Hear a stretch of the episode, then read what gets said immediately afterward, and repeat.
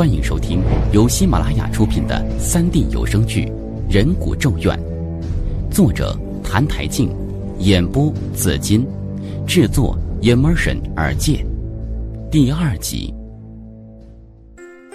QQ 群二七六五七七二七二，声明：此音频仅供本群内部交流讨论使用，请于二十四小时内删除此音频。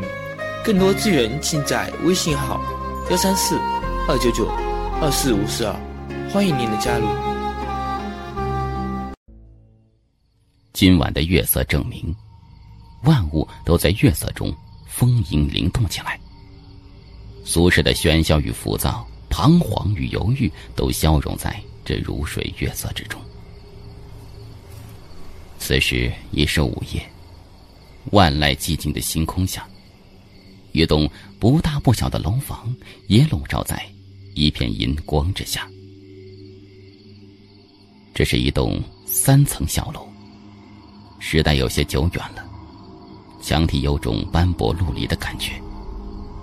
也许是长时间未修整，暗红色的墙壁显得有些破败，曾经光鲜的颜色变得有些昏暗。借着月光。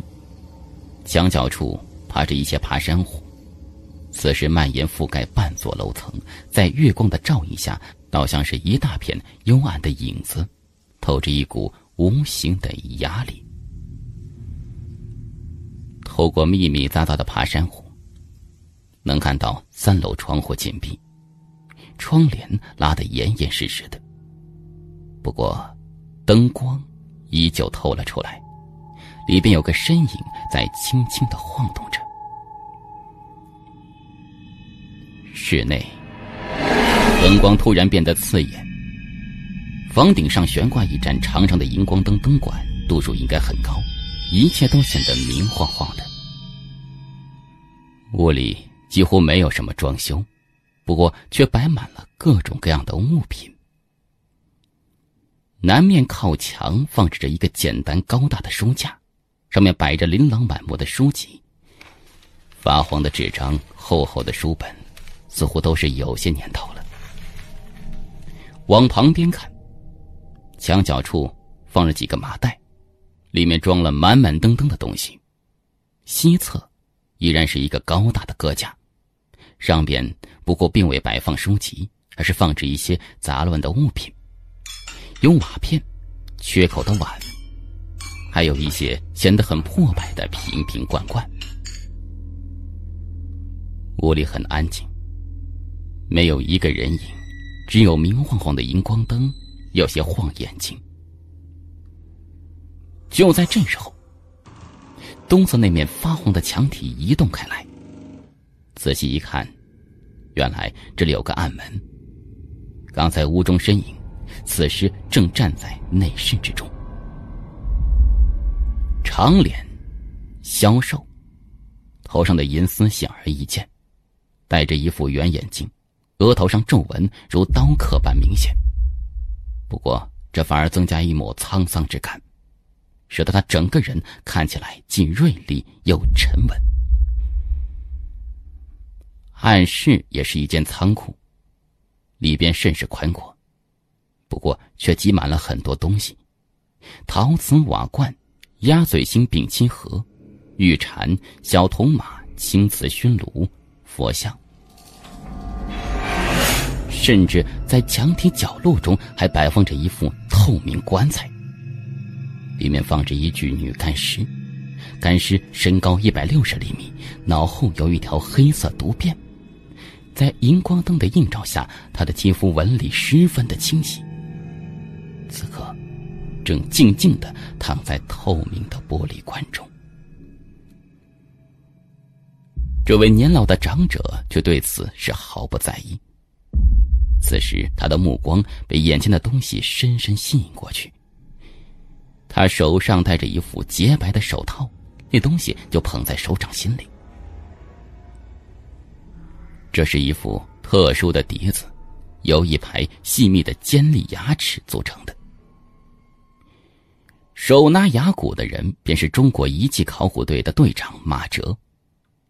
月余前，考古队一行八人深入到塔克拉玛干沙漠腹地，经过一次次的生死考验，他们竟意外找到了遗失千年的提兰古国。而更令人感到意外的是，在暗藏的机关中，他们寻到了一个西藏密宗法器——嘎巴拉，也就是天灵盖。这是怒尊所持之法器，以喇嘛死后的头盖骨制成，表征空性。平常用以盛甘露，供于坛城之上。虽然过了千年，这嘎巴拉依然闪着应有的光泽。当然，这并不是最吸引马哲的地方，因为考古队在嘎巴拉中发现了一段牙骨，而更令人匪夷所思的是，牙骨上有五个小孔。这个发现令所有的人都大吃一惊。他们都听说过鬼吹笛的传说，难道这就是当年毁掉提兰古国的神秘人骨笛？此次深入塔克拉玛干沙漠是值得的，虽然已经回来有月余了，但依然让他这个考古队队长长夜不能眠。如果真的是当年成吉思汗苦苦搜寻的人骨笛，这简直可以说是划时代的进步。这个发现实在振奋人心，虽然夜深了，可是马哲依然是毫无倦意。放下人骨笛，正想转身，耳边却传来一阵阵的笛声。马哲身体猛地一震，拉房门的手瞬间凝固在那里。他猛地回头，明晃晃的荧光灯照耀在仓库中每一个角落。房间内寂静的有些可怕。一切都因刚才那微弱的笛声变得有些模糊了。是的，虽然已经年迈，但是他的听力没有丝毫问题。刚才耳边清清楚楚的听到了笛声，声音透着哀怨和凄厉。虽然短暂，却有种毛骨悚然的感觉。此时，马哲的心跳加速，脑门上竟挂满了细密的汗珠。笛声消失了，周围又变得无比的安静，甚至连自己粗重的呼吸声都慢慢平复下来。马哲有些自嘲的摇了摇头。又过去了一个多小时，有些累了。马哲摘下手套，揉揉发涩的眼睛，抬起手看看手表，此时已接近午夜，该回家了，否则老伴又要唠叨了。马哲环顾屋内，三楼应该算是遗迹研究所的仓库，尤其是密室里边，里面藏了很多价值不菲的古董。也许等他们研究透了，这些古董就该进博物馆了，到时候。所有人都可以看到这千年的古物，老祖宗留下的财富。马哲内心发出一声感叹：一梳月亮异常皎洁，光明红尘周围夜景让人浮想联翩。员外，隐藏在爬山虎里边的小虫子，琐琐屑屑的夜潭，几星萤火悠悠来去。不像飞行，像在后面的空气里漂浮。月光不到的阴黑之处，一点萤火忽明，像夏夜的一只幽绿的小眼睛。马哲靠在窗边，他长叹了一声。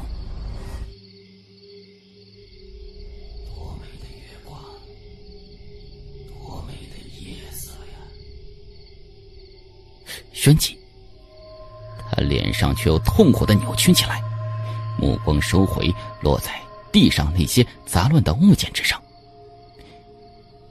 借着月光，他想起了往事，想起了这么多年所做过的努力，当然也想起自己那个不成器的儿子。就在他愣神的功夫，耳畔又传来笛声了，甚至比之前更加凄厉哀怨。马哲的身体一震，并顿时警觉起来。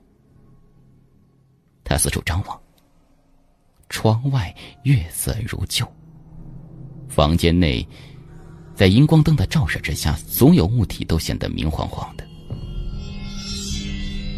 马哲再也坐不住了，这诡异的笛声究竟从哪里传出来的？侧耳倾听，他的神情僵硬。后来终于听明白了，这好像是一曲幽兰魂，异常凄厉的旋律，只有人骨笛才会发出。想到这里，马哲忽然反应过来，跌跌撞撞的走进。仓库密室之中，密室里安静极了。胳膊拉上边放着修复好的人骨笛。他曾经被吹响过，尹教授的技术真是不错。千年前的人骨笛竟然修复的如此完美。马哲的手缓缓摸过去，突然。他的手停在半空，身体变得僵硬无比，干瘦的身躯慢慢的向后面倒去。耳畔中，那凄厉的笛声若隐若现，一切又都变得模糊起来。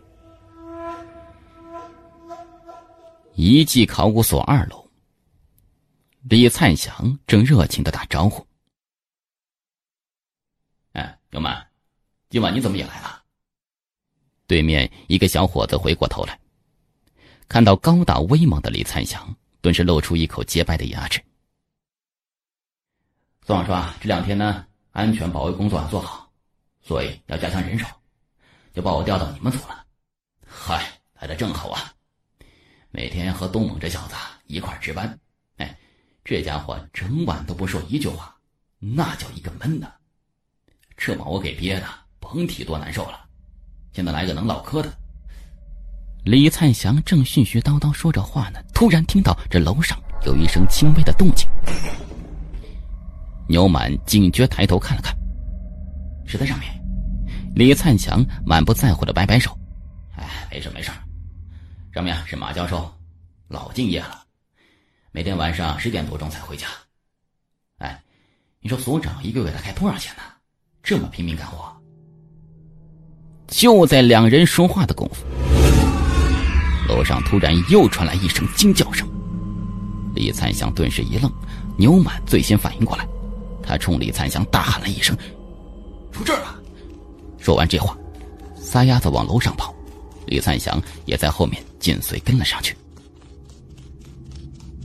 当他们两人飞快的冲到楼上大仓库的时候，荧光灯依旧闪着耀眼的光亮，可仓库里什么人都没有。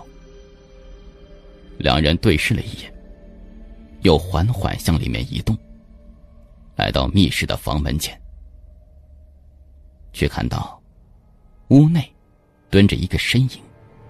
李灿祥顿时大吼了一声：“人，举起手来！”说话的功夫，他已经从腰间掏出警棍，打算随时给他来一棍子。蹲着的人慢慢回过头来，不过却令两人顿时一愣：半蹲着的人竟然是董猛。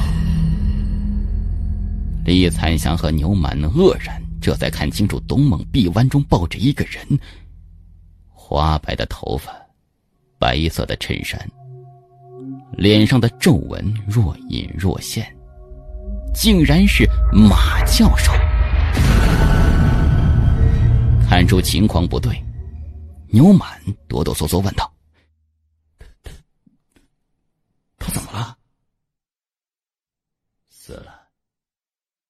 东蒙冷声回道：“秦氏怀里抱着一个死人，他的声音依旧是波澜不惊的。什么？马马教授死了？谁把他杀了？凶手呢？李灿祥感到喉咙发紧，已经吓得半天说不出一句话来。笛子。董猛蹲在地上，他的眼睛死死盯着马哲的颈部。牛满和李灿祥挪至近前，这才发现教授死的异常诡异，眼睛暴突，舌头伸出数尺，最重要的是脖梗，脖梗处竟然有一排牙齿印，有深有浅，排列的整整齐齐。只是伴随视线下移，牛满和李灿祥吓得。跳蹦出去数米，马哲教授的膝盖处竟然齐刷刷的被人截肢了。而更令人感到诡异的是，尸体周围并没有截下的小腿。李三祥说不出一句完整的话。是是人骨梯。嘎巴拉上面的人骨钉也不见了。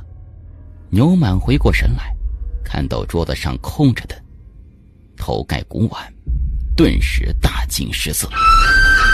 李灿祥终于反应过来了，报警！报警！快点报警啊！半小时之后，遗迹考古所已经是混乱不堪。三楼被警察暂时封闭，一楼。则聚集着马哲的老婆，还有遗迹考古所的所长庄文博，以及闻讯赶来的林业等人。瞬时间，一楼乱成一团，哭声、叹息声响成一片。马哲的学生叶林轻声安慰着师娘，看到她哭得惊天动地的，他也忍不住抹眼泪了。三楼。整座仓库已经被严密的封锁起来。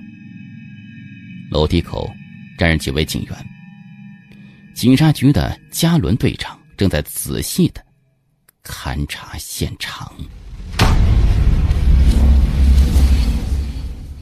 您刚才听到的是由喜马拉雅出品的三 D 有声剧《人骨咒怨》。收听更多有声故事，请关注喜马拉雅账号“有声的紫金”。